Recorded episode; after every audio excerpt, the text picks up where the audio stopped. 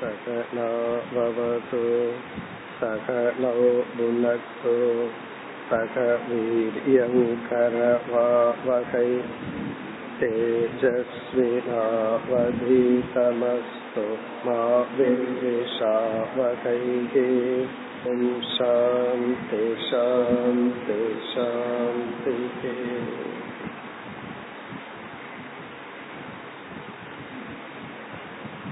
அகண்டம் சச்சிதானந்தம்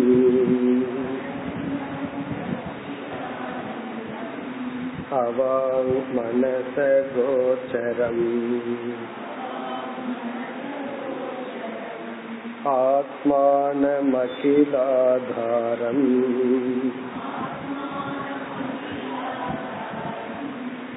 ஆஶ்ரயே தீஷ்டசித்தயே.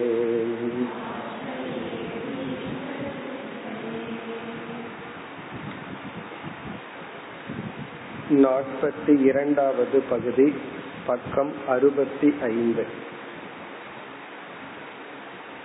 இயம் வ்யஷ்டிஹி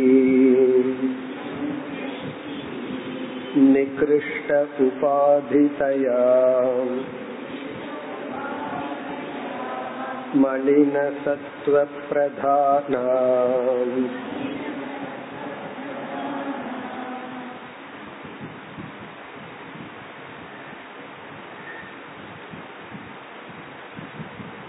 ஈஸ்வர விசாரத்தை தொடர்ந்து இப்பொழுது ஆசிரியர் ஜீவ விசாரத்துக்கு வந்துள்ளார், நம்மை பற்றிய விசாரத்துக்கு வந்துள்ளார்.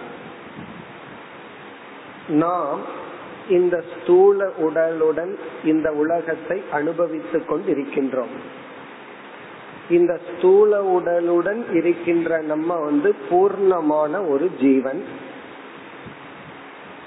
இந்த உடலோடு அபிமானிக்கும் பொழுது ஸ்தூல உலகத்தை நாம் விஷயமாக அனுபவிக்கின்றோம். பிறகு ஆழ்ந்த உறக்கத்தில், அந்த உறக்கத்திலிருந்து கனவு வரும் பொழுது புதிய ஒரு உலகத்தை பார்த்து நாம் சூக்ஷ்ம சரீரத்தில் மட்டும் அபிமானத்தை வைத்து ஸ்தூல உடலிலிருந்து அபிமானத்தை எடுத்து விடுகின்றோம். நாம் பார்த்து அனுபவிப்பது சூக்ஷ்மமான உலகம். பிறகு கனவும் சென்று ஆழ்ந்த உறக்கத்திலேயே நாம் இருக்கும் பொழுது அந்த நிலையில் சூக்ஷ்ம உலகமும் இல்லை, ஸ்தூல உலகமும் இல்லை. காரணம், ஸ்தூல உடலிலும் நமக்கு அபிமானம் இல்லை, சூக்ஷ்ம உடல் மனதிலும் நமக்கு அபிமானம் இல்லை. நமக்கு அப்பொழுது நம்முடைய காரண உடலில் மட்டும் அபிமானம் உள்ளது. அதத்தான் காரண சரீரம் என்று சொல்கின்றோம். இந்த ஜீவனாகிய நாம் காரண சரீரத்தோடு மட்டும் இருக்கும் பொழுது நம்முடைய நிலை என்ன, அதைத்தான் இப்பொழுது இங்கு ஆசிரியர் கூறியுள்ளார். இயம் வ்யஷ்டிஹி நிக்ருஷ்ட உபாதிதயா மலின சத்வ பிரதானா. இயம் வ்யஷ்டிஹி, இந்த இடத்துல வ்யஷ்டி என்று சொல்வது அந்தந்த ஜீவர்களுடைய காரண சரீரம். இந்த காரண சரீரம் நிகிருஷ்ட உபாதிதயா, அது ஒரு கீழான உபாதியாக இருப்பதனால் மலின சத்துவ பிரதானம், அங்கு சத்துவ குணம் மலினமாகியுள்ளது, கரைப்பட்டுள்ளது, அது மூடப்பட்டுள்ளது. இந்த நிலை அவனுக்கு உள்ளது. இப்ப இந்த நிலையில இருக்கின்ற ஜீவனுக்கு வந்து நமக்கு வந்து பிராஜ்ஞன் என்ற ஒரு பெயர். இப்ப நமக்கு என்ன பேர் வந்து பிராஜ்ஞன்னு பேரு. எப்ப நமக்கு பிராஜ்ஞன்னு பேரு, எந்த நிலையில நாம ஜீவர்களாகிய நாம் காரண சரீரத்தோடு மட்டும் அபிமானித்துள்ளோமோ அப்ப நமக்கு பிராஜ்ஞன்னு பேரு. இப்ப இந்த ஸ்டேஜ்ல இன்னும் சூக்ஷ்ம சரீரம் வரல, ஸ்தூல சரீரமும் வரவில்லை, இனிமேல் வரப்போகுது. அப்படி சூக்ஷ்ம சரீரம் வந்து சூக்ஷ்ம சரீரத்தோட நம்ம அபிமானம் வச்சா நமக்கு இனி ஒரு பேர் வரப்போகுது. ஸ்தூல உடலும் படைக்கப்பட்டு அதுவரைக்கும் நமக்கு அபிமானம் போச்சுன்னா இனி ஒரு பெயர் வரப்போகுது, அது பின்னாடி. இப்ப இப்பொழுது நாம் காரண சரீரத்தில் மட்டும் அபிமானித்து இருக்கும் பொழுது நம்முடைய லட்சணம் என்ன, நம்முடைய தன்மைகள் என்ன, அதைத்தான் அடுத்த பகுதியில் ஆசிரியர் விளக்குகின்றார். காரண சரீரத்தோடு மட்டும் இருக்கும் பொழுது நமக்கு பேர் என்ன, பிராக்யன்னு பார்த்தோம். அந்த காரண சரீரத்துடன் மட்டும் இருக்கின்ற ஜீவனுடைய பெயர் என்ன அல்லது தன்மைகள் என்ன? இத நம்ம ஏதோடு ஒப்பிட்டு பார்க்கணும். காரண பிரபஞ்சத்தோடு மட்டும் இருக்கின்ற அந்த ஈஸ்வரனுக்கு என்னென்ன தன்மைகள்னு பார்த்தோம். அதற்கு தலைகீழ இனி வரப்போகுது அடுத்த பகுதியில், நாற்பத்தி மூன்றாவது பகுதி. ஏதத் உபகிதம் சைதன்யம் அல்பஜ்ஞத்வாதி அனீஸ்வரத்வாதி குணகம் பிராக்ஞ இத்யுச்யதே ஏக அஜ்ஞான அவபாசகத்வாத்.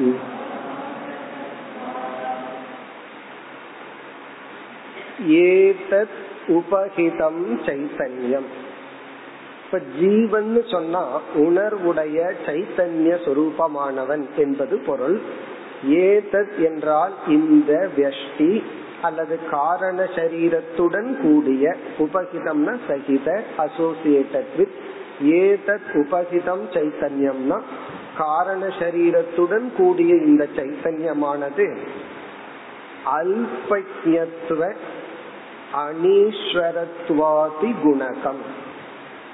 இவனுக்கு வந்து அல்பஜ்ஞக, அல்பஜ்ஞகனா ஈஸ்வரன் வந்து சர்வஜன், அதுக்கு நமக்கு ஆப்போசிட் வந்து அல்பஜ்ஞன். ஈஸ்வரன் வந்து அனைத்தையும் அறிபவன் சர்வஜன், அல்பஜ்ஞன்னா மிக குறைவான தத்துவத்தை மட்டும் அறிபவன், அனைத்தையும் அறிபவன் அல்ல.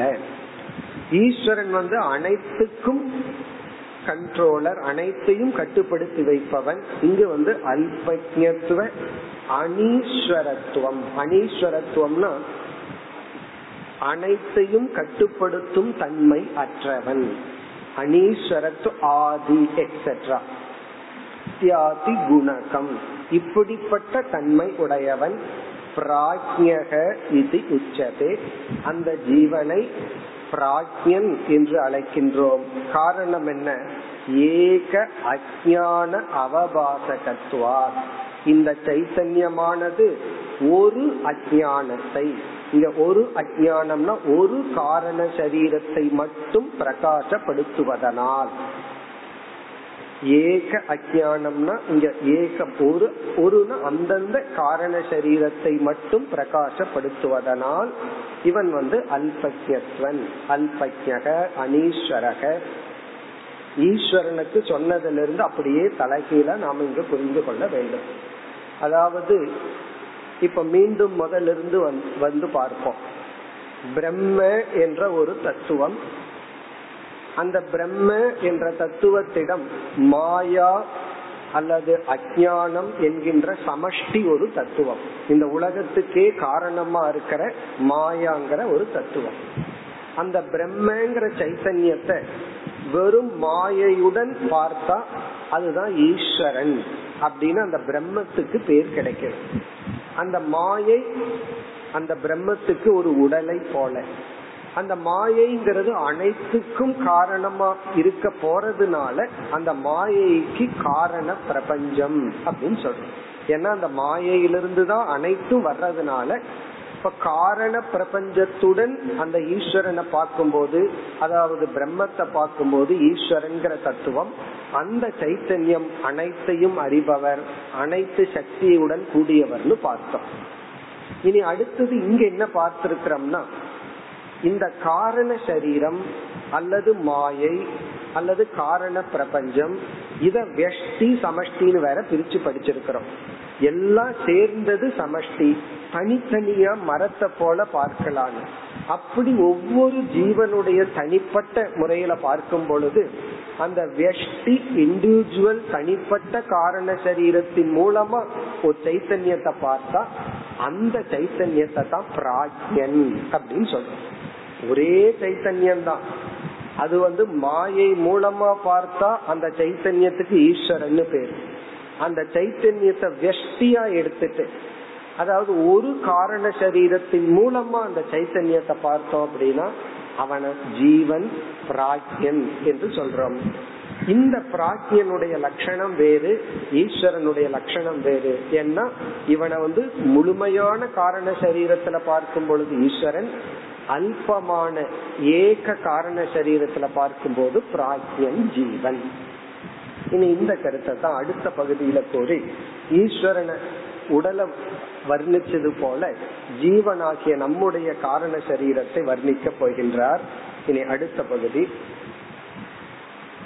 அஸ்ய ப்ராஜ்ஞத்வம் அஸ்பஷ்ட உபாதிதயா அனதி பிரகாசகத்வாத்.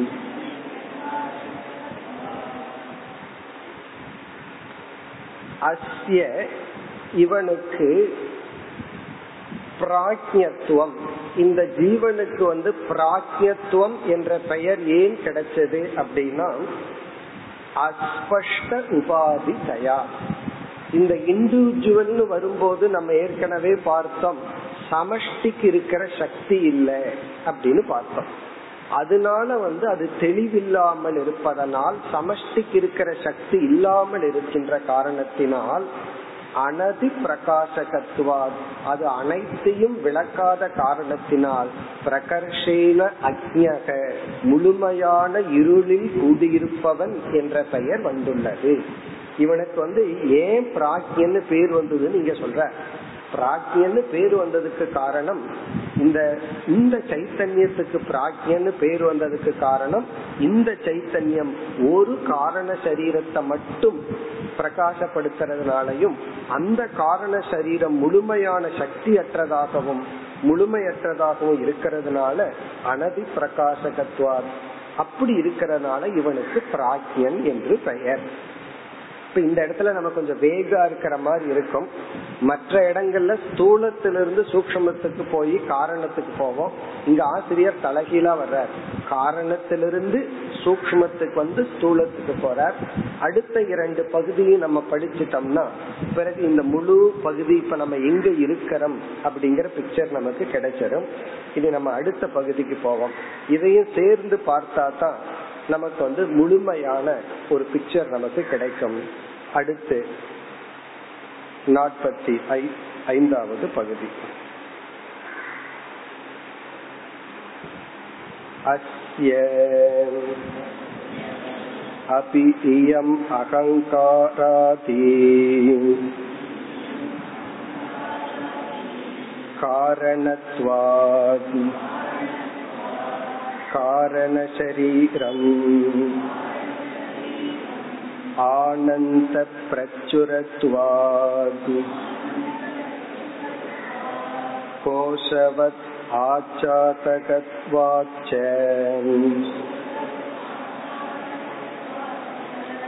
ஆனந்தமய கோஷக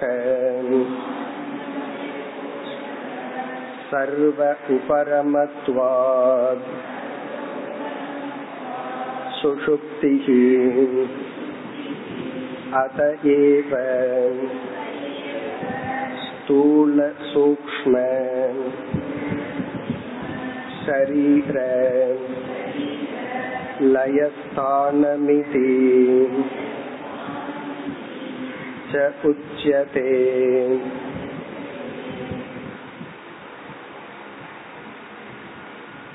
ஸ்தூல சூக்ஷ்ம சரீர புஸ்தகத்துல பிரபஞ்சன்னு ஒரு வார்த்தை இருக்கு, அதை நம்ம அப்படியே ஒமிட் பண்ணிடணும்.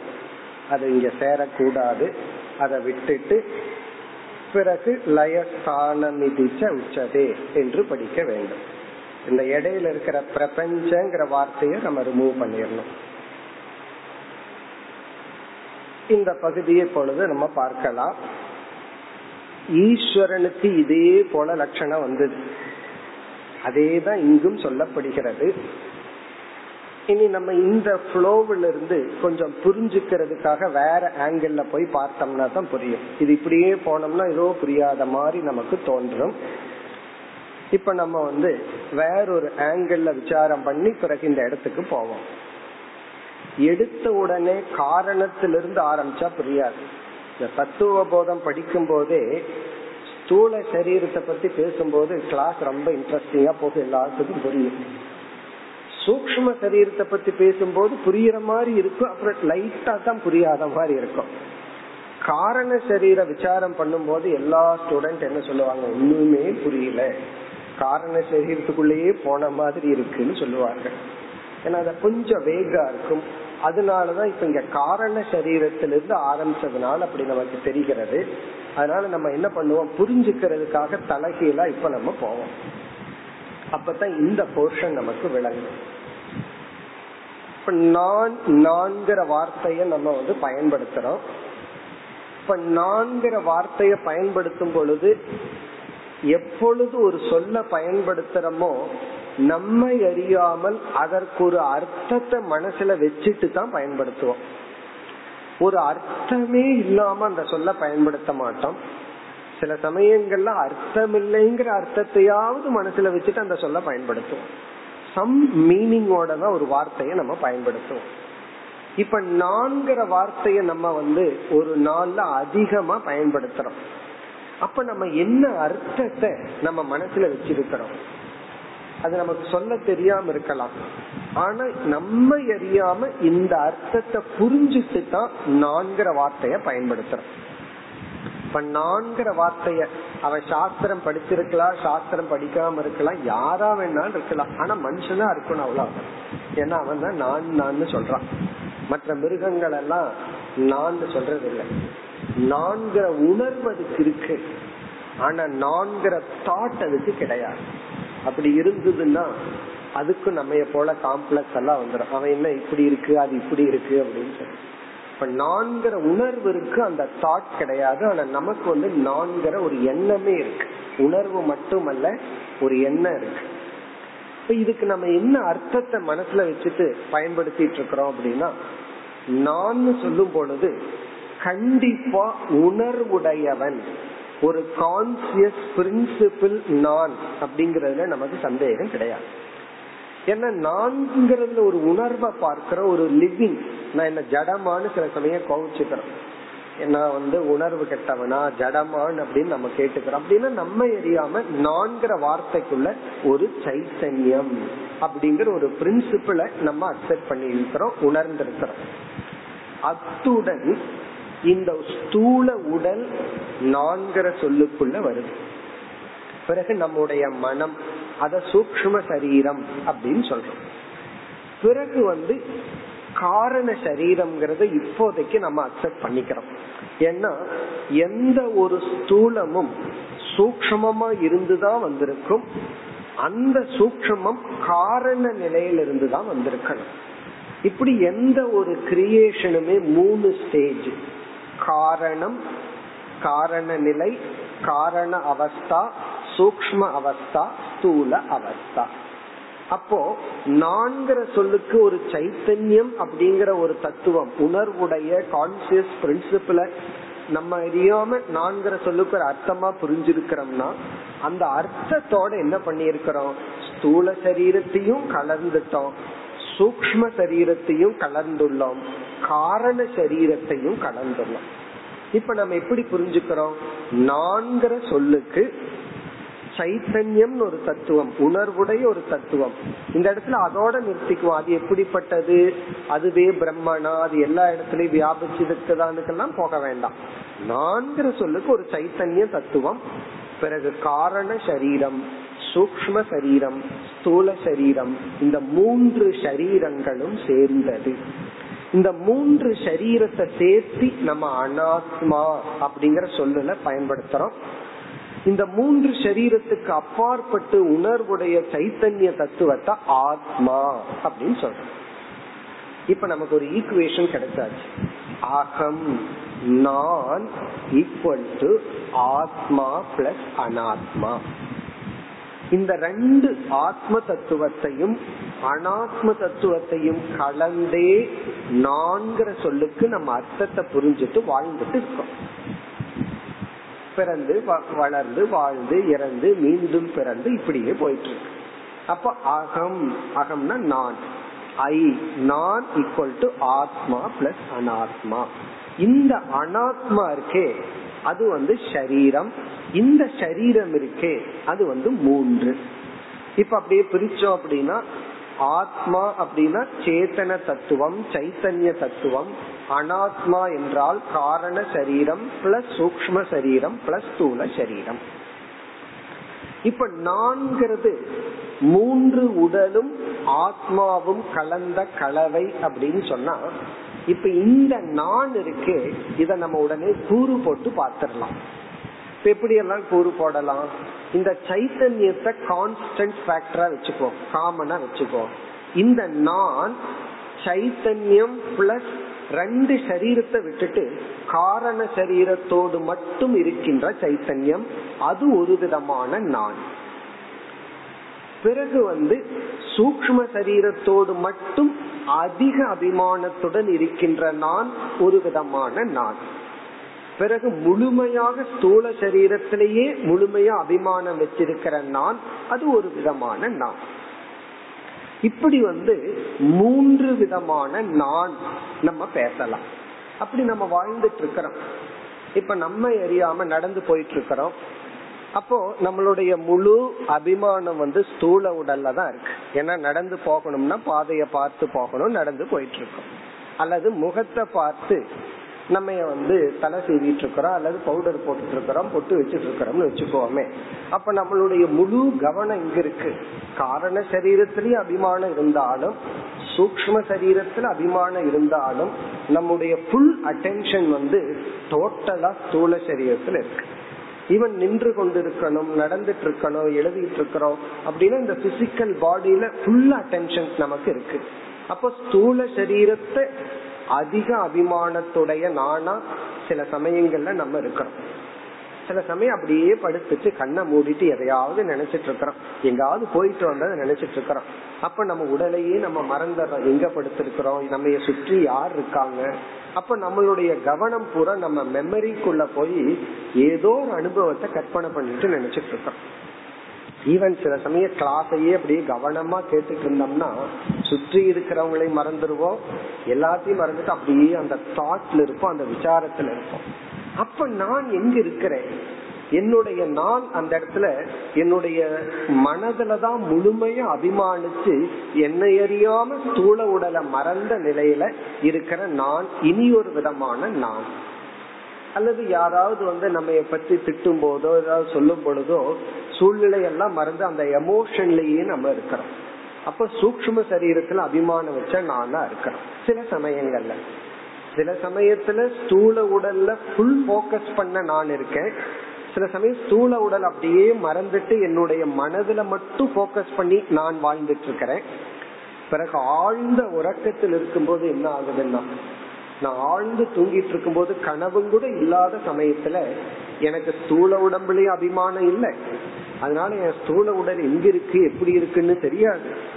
பிறகு என்னுடைய மனதுலயும் அபிமானம் இல்லை, அதனாலதான் என்னுடைய மனசு எப்படி இருந்தாலும் யாருடைய மனசு எப்படி இருந்தாலும் காரண சரீரத்துக்குள்ள போகும்போது அவங்க மனதிடமிருந்து அவங்க ஃப்ரீடம், அதாவது விடுதலை அடைந்து காரண சரீரத்தோடு மட்டும் அவர்கள் இருக்கிறார்கள். எப்பொழுது? ஆழ்ந்த உறக்கத்தில். பிறகு விழிச்சு எழுந்த உடனே, இப்ப இதே பகுதியில அடுத்தது வரப்போகுது, நம்ம அங்கேயே பார்க்கிறோம். விழிச்சு எழுந்த உடனே காரண சரீரத்துல என்னென்னலாம் இருந்ததோ அது மட்டும்தான் நமக்கு ஞாபகத்துக்கு வரும். அது என்னன்னு நம்ம அடுத்த பகுதியிலேயே பார்க்க போறோம். இப்ப இப்ப நமக்கு என்ன தெரியுதுன்னா, ஜீவனாகிய நான் மூன்று நிலையில் இருந்து கொண்டு இருக்கின்றேன். அதாவது மூன்று பிரதான அபிமானத்துடன் கூடியவனாக வாழ்ந்துட்டு இருக்கேன். அப்ப நம்ம லைஃபே இந்த மூன்று உடம்போட வைக்கிற அபிமானத்தை வச்சு, ஆழ்ந்த உறக்கத்துல காரண சரீரத்துல மட்டும் நமக்கு அபிமானம், அதற்கு தகுந்த பொருள்களை நம்ம அனுபவிக்கிறோம். பிறகு கனவு நிலையிலும் விழிச்சு கொண்டே இருக்கும் பொழுது உலகத்தை மறந்து இந்த உடம்பு மூலமா உலகத்தை பார்க்காம நம்முடைய ஏதாவது ஒரு அனுபவங்களை கண்ண மூடி அப்படியே கற்பனை பண்ணிட்டு இருக்கும் போது நம்மளுடைய சூக்ஷ்ம சரீரத்துல மட்டும் அபிமானிச்சு அப்படி ஒரு நான் வாழ்ந்து கொண்டு இருக்கின்றேன். இந்த ஸ்தூல உடலோடு உலகத்தை பார்த்து விவகாரம் பண்ணிட்டு இருக்கிற நானா இருக்கேன். இப்படி நான் வந்து மூன்று விதமான நான். இனி அடுத்த கேள்வி, இந்த மூன்று விதமான நானுக்குள்ளையும் மாறாத இருக்கிற ஃபேக்டர் என்ன? அதாவது ஸ்தூல உடம்போடையும் நான் இருக்கிறேன், பிறகு இந்த ஸ்தூல உடல் அப்படியே அபிமானத்தை விட்டுட்டு என்னோட மனசோட மட்டும் நான் இருக்கிறேன். சில சமயம் அதையும் விட்டுட்டு சமாதி அவஸ்தையிலயோ அல்லது ஆழ்ந்த உறக்கத்திலேயோ காரண சரீரத்தோட மட்டும் நான் இருக்கிறேன். இது எல்லா அவஸ்தையிலும் மாறாமல் இருக்கிறது சைத்தன்யம், ஆத்மா என்ற ஒரு தத்துவம். இந்த ஆத்மாங்கிற தத்துவம் காரண சரீரத்தை பிரகாசப்படுத்துகிறது, பிறகு வந்து சூக்ஷ்ம சரீரத்தையும் பிரகாசப்படுத்துது, ஸ்தூல சரீரத்தையும் பிரகாசப்படுத்துகின்றது ஆத்மா என்ற ஒரு தத்துவம். இப்ப இந்த இடத்துல இப்ப நம்ம பாக்குற இடத்துல வந்து நமக்கு இன்னும் சூக்ஷ்ம சரீரம் வரல, இனிமேல் வரப்போகுது, பிறகு ஸ்தூல சரீரம் அதை தொடர்ந்து வரப்போகுது. அதற்கு முன்னாடி வெறும் நமக்கு காரண சரீரம் மட்டும் இருக்கிறதாக வச்சுக்குவோம், ஆழ்ந்து உறங்கிட்டு இருக்கிறோம்னு வச்சுக்குவோம். இப்ப அந்த நிலையில என்னுடைய லட்சணம் என்ன, நான் யாரு? அதாவது ஸ்தூல உடல்லயும் அபிமானம் வைக்கல, மனசுலயும் அபிமானம் வைக்காம உடல்லயும் அபிமானம் வைக்காம வெறும் என்னுடைய காரண சரீரத்தோடு மட்டும் இந்த ஆத்மா சம்பந்தப்படும் போது அப்படிப்பட்ட நான் யார், அதுதான் இங்கு பேசப்படுகிறது. இங்க பேசுற சப்ஜெக்ட் மேட்டர் என்னன்னா ஆழ்ந்த உறக்கம். அது அடுத்ததுலயே ஆசிரியர் சொல்லி விளக்க போறார். ஆழ்ந்த உறக்கத்துல ஜீவர்களாகிய நமக்கு என்ன விஷயம் இருக்கு, என்ன ஆப்ஜெக்ட் இருக்கு, என்ன சொல்ல போறார்னா நம்ம எல்லா ஜீவர்களுக்கும் காரண சரீரத்தில் இருக்கும் பொழுது ஆழ்ந்த உறக்கத்துல இரண்டே இரண்டு ஆப்ஜெக்ட் தான் இருக்குன்னு சொல்ல போறார். பிறகு சூக்ஷ்ம சரீரத்தோட நம்ம அபிமானிச்ச உடனே நமக்கு என்ன ஆப்ஜெக்ட் இருக்குன்னா அது ஒவ்வொரு மனுஷனுக்கும் வேறுபடும். ஏன்னா ஒவ்வொரு மனுஷனுடைய மனசுல எதோ இருந்துட்டு இருக்கு, யாராரோ இருந்துட்டு இருக்காங்க. அப்ப அவங்கள பார்க்கும் பொழுது அவர்களுடைய உலகம் வேற இருக்கு. ஸ்தூல உடல் வழிய உலகத்தை பார்க்கும் போது ஒவ்வொருத்தருக்கும் ஒவ்வொரு உலகம். அப்படி நான் ஆத்மா என்ற தத்துவத்துடன் கூடியுள்ள நான் வெறும் என்னுடைய காரண சரீரத்துல மட்டும் அபிமானம் வைக்கும் பொழுது என்னுடைய லட்சணம் என்ன, எனக்கு என்ன பெயர்? அந்த பெயர் பிராக்ஞன்னு சொன்னார். அந்த பிராக்ஞனுடைய லட்சணம் இந்த பகுதியில் இப்பொழுது வருகிறது. இப்ப இத நம்ம பார்த்தோம் அப்படின்னா அஸ்ய அபி இயம் அகங்காராதி காரணத்துவா, இந்த காரண சரீரம் இனிமேல் வரப்போகின்ற சூக்ஷ்ம சரீரத்தினுடைய அங்கமான அகங்காரம் முதலியவைகளுக்கு காரணமாக இருப்பதனால் அஸ்ய அபி, எப்படி ஈஸ்வரனுக்கு அதே போல ஜீவனுக்கும் இவனுக்கும் அப்படின்னா இவனுக்கும் ஈஸ்வரனுக்கு இந்த லட்சணத்தை பார்த்தோம்.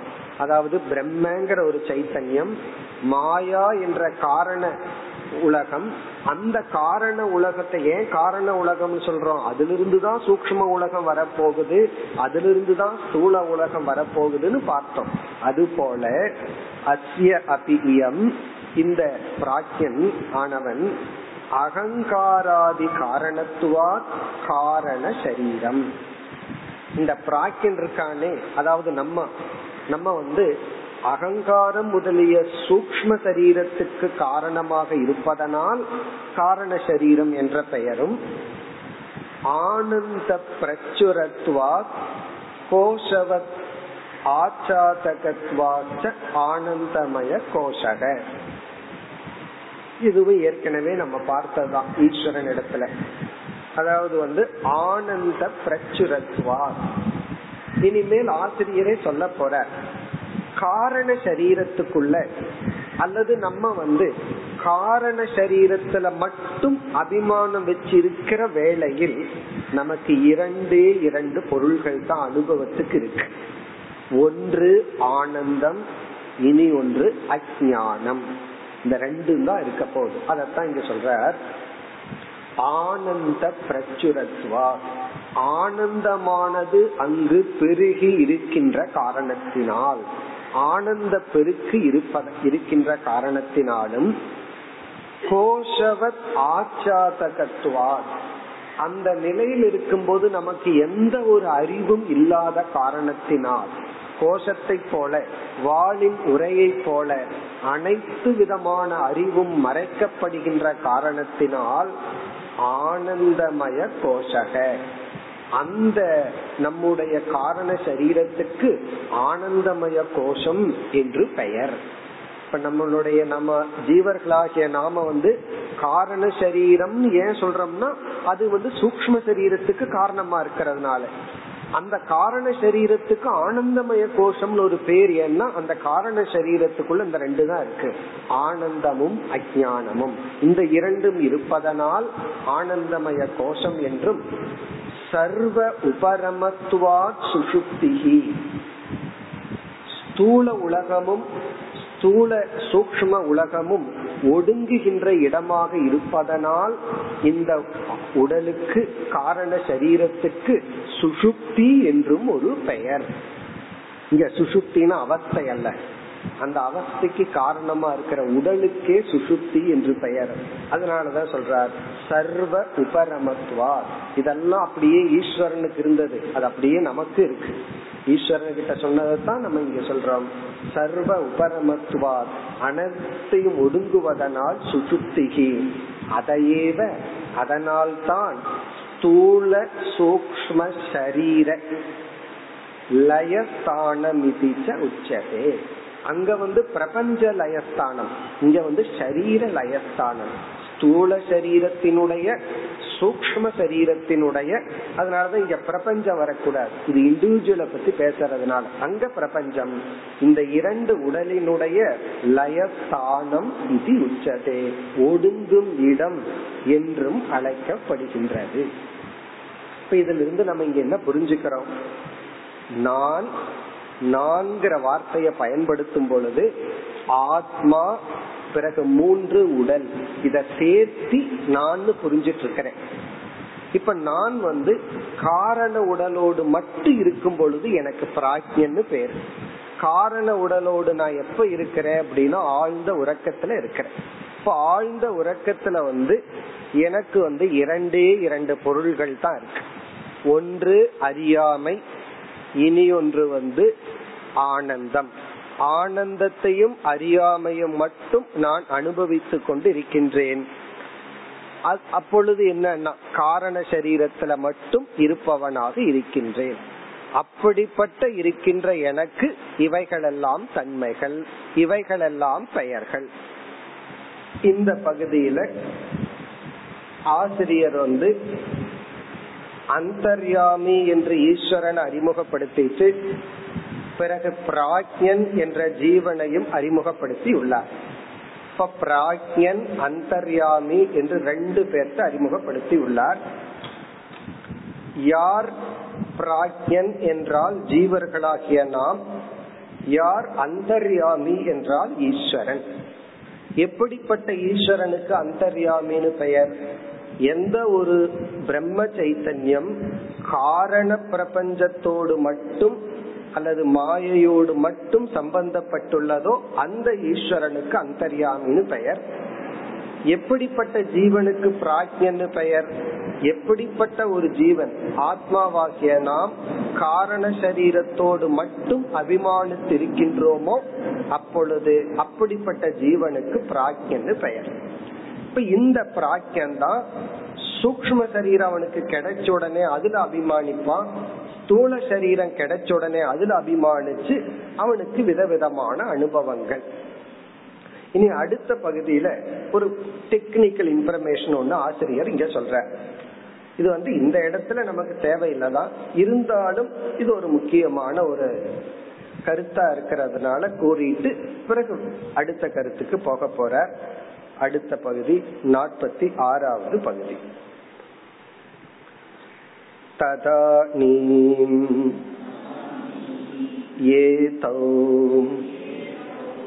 ஈஸ்வர ப்ராஜ்ஞௌ சைதன்ய பிரதீப்தாபிஹி அதிசூக்ஷ்மாபிஹி அஜ்ஞான விருத்திபிஹி ஆனந்தம் அனுபவதஹ ஆனந்தபுகே சேதோ முகப்ராஜ்ஞஹ இதி ஸ்ருதேஹே சுகம் அகம் அஸ்வாப்சம் ந கிஞ்சித் அவேதிஷம் இதி யுக்திதஸ்ய பராமர்ஷ உபபத்தேஸ்ச.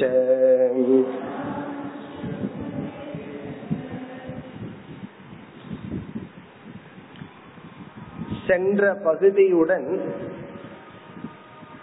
ஈஸ்வர ஜீவ அறிமுகம் முடிவடைந்து விட்டதுதான். இந்த பகுதியில ஒரு குறிப்பிட்ட ஒரு கருத்தை நமக்கு சொல்ற. இந்த கருத்து வந்து ஒரு முக்கியமான கருத்து தான். இருந்தாலும் இந்த இடத்துல வந்து இதை நம்ம தெரிஞ்சுட்டால் தெரிஞ்சாலும் ஓகே, தெரியாவிட்டாலும் பரவாயில்ல. இருந்தாலும் ஆசிரியர் கூறிட்டதுனால அந்த கருத்தை நம்ம பார்ப்போம். ஏன்னா அடுத்த பகுதியில வந்து என்ன செய்ய போறார், பிராஜ்ஞனுக்கும் அந்தர்யாமி என்ற ஈஸ்வரனுக்கும் உள்ள சம்பந்தத்தை பேச போறார்.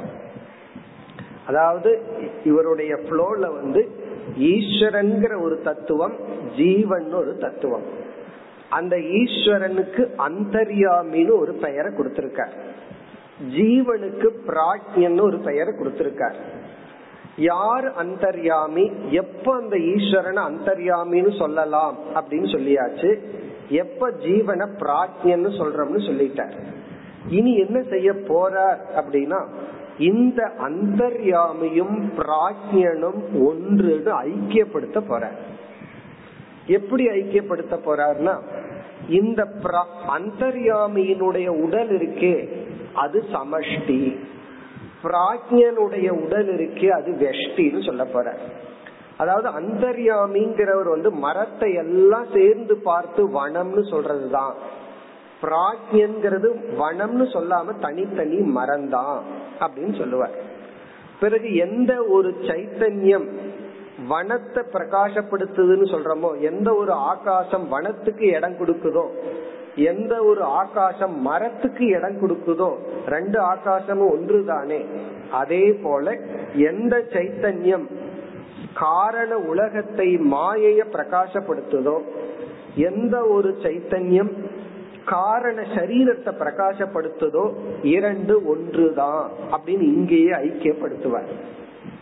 பிறகு என்ன பண்ணுவார், இந்த காரண பிரபஞ்ச காரண பிரபஞ்சத்திலிருந்து சூக்ஷ்ம பிரபஞ்சம் வந்ததுன்னு அடுத்தது டெவலப் பண்ணுவார்.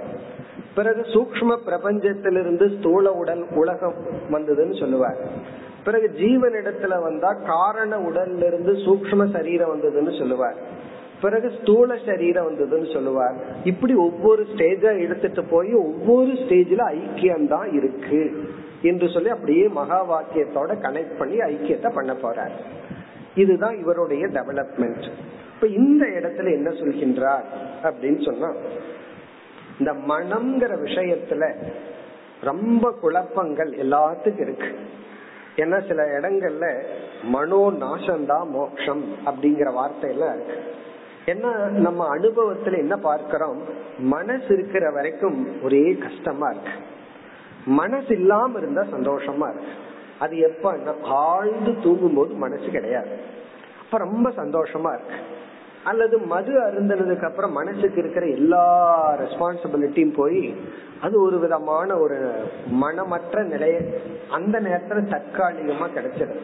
ஏன்னா மனசுக்கு எத்தனையோ பொறுப்புகள், எத்தையோ நினைச்சு நினைச்சு கஷ்டப்படுது, இது நம்ம மறக்க வச்சிருது, அதனால சந்தோஷமா இருக்கும், சந்தோஷமா தற்காலிகமா இருக்கிறோம்.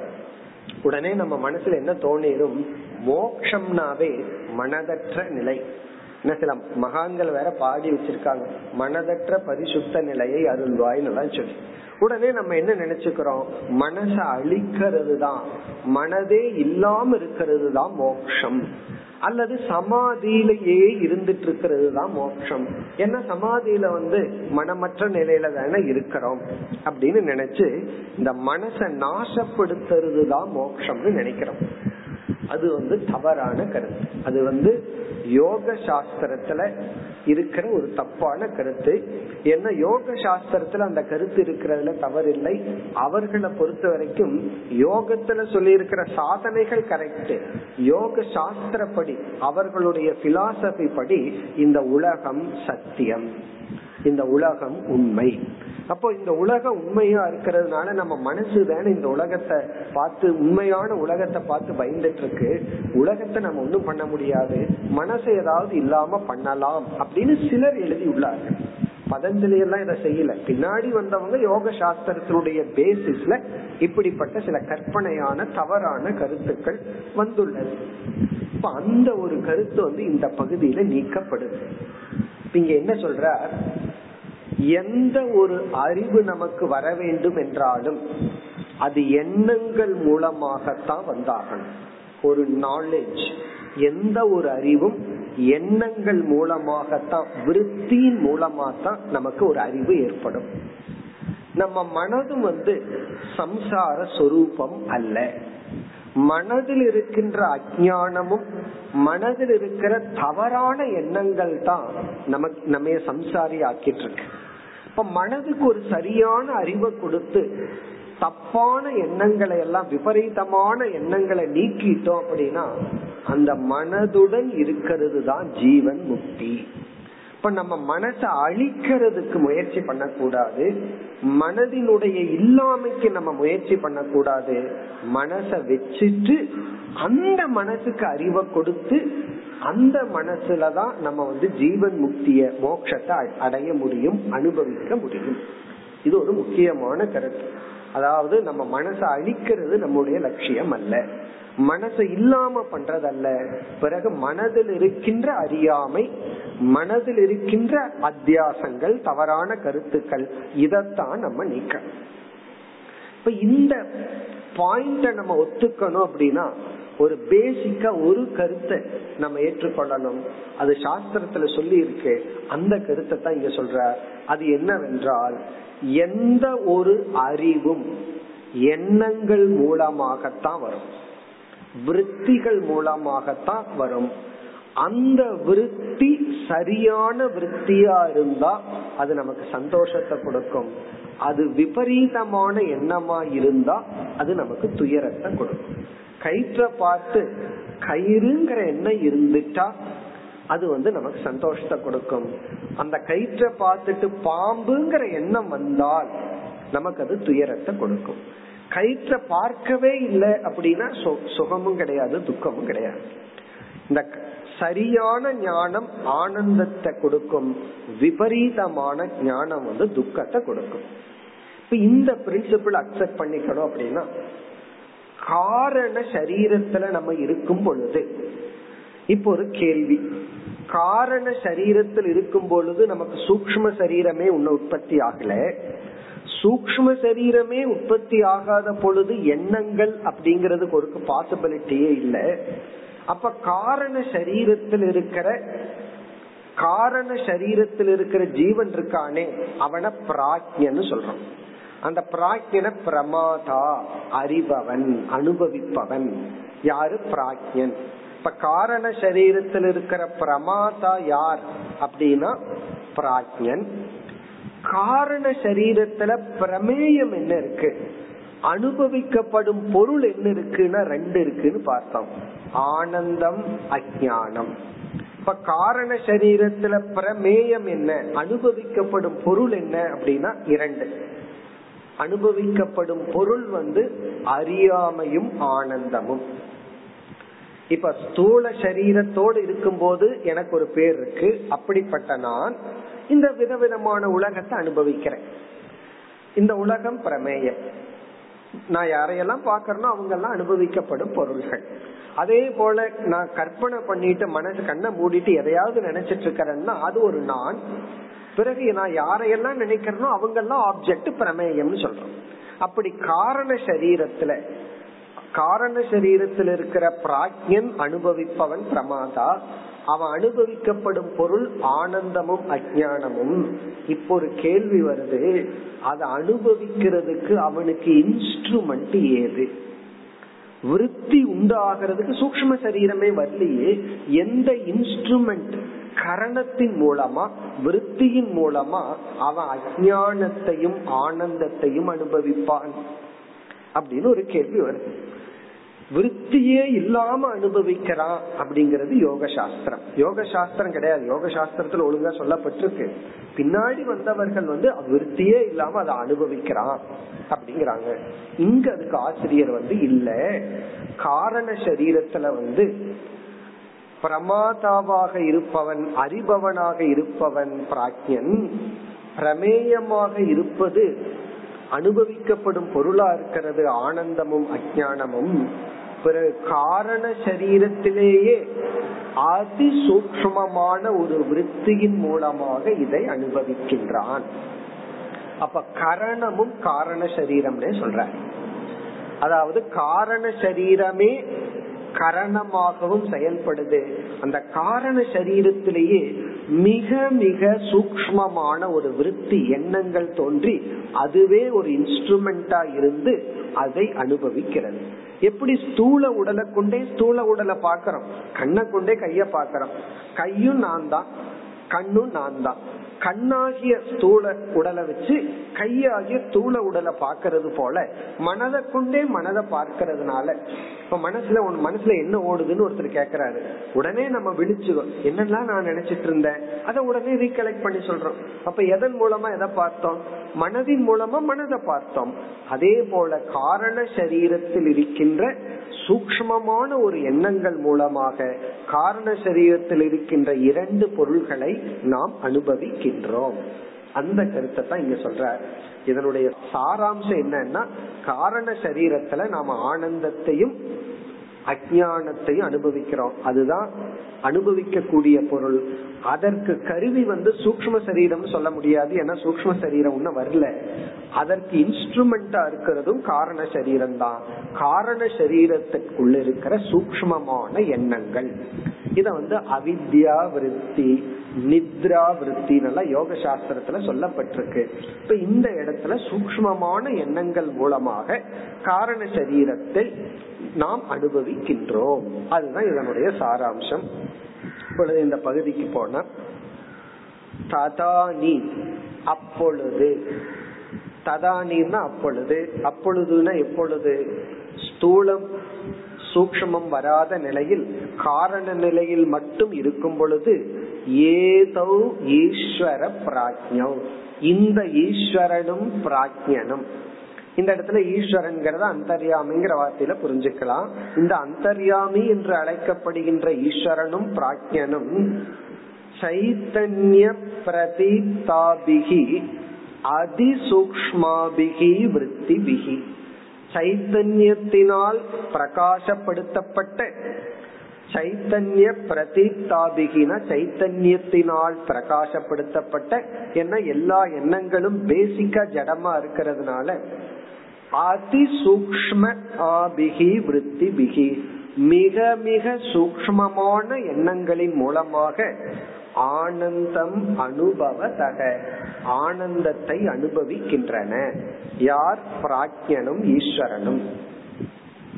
இதனுடைய சாராம்சம் என்னன்னா, காரண சரீரத்துல நம்ம இருக்கும் பொழுது காரண சரீரமே கரணமாகவும் உள்ளது. அதான் சாராம்சம்.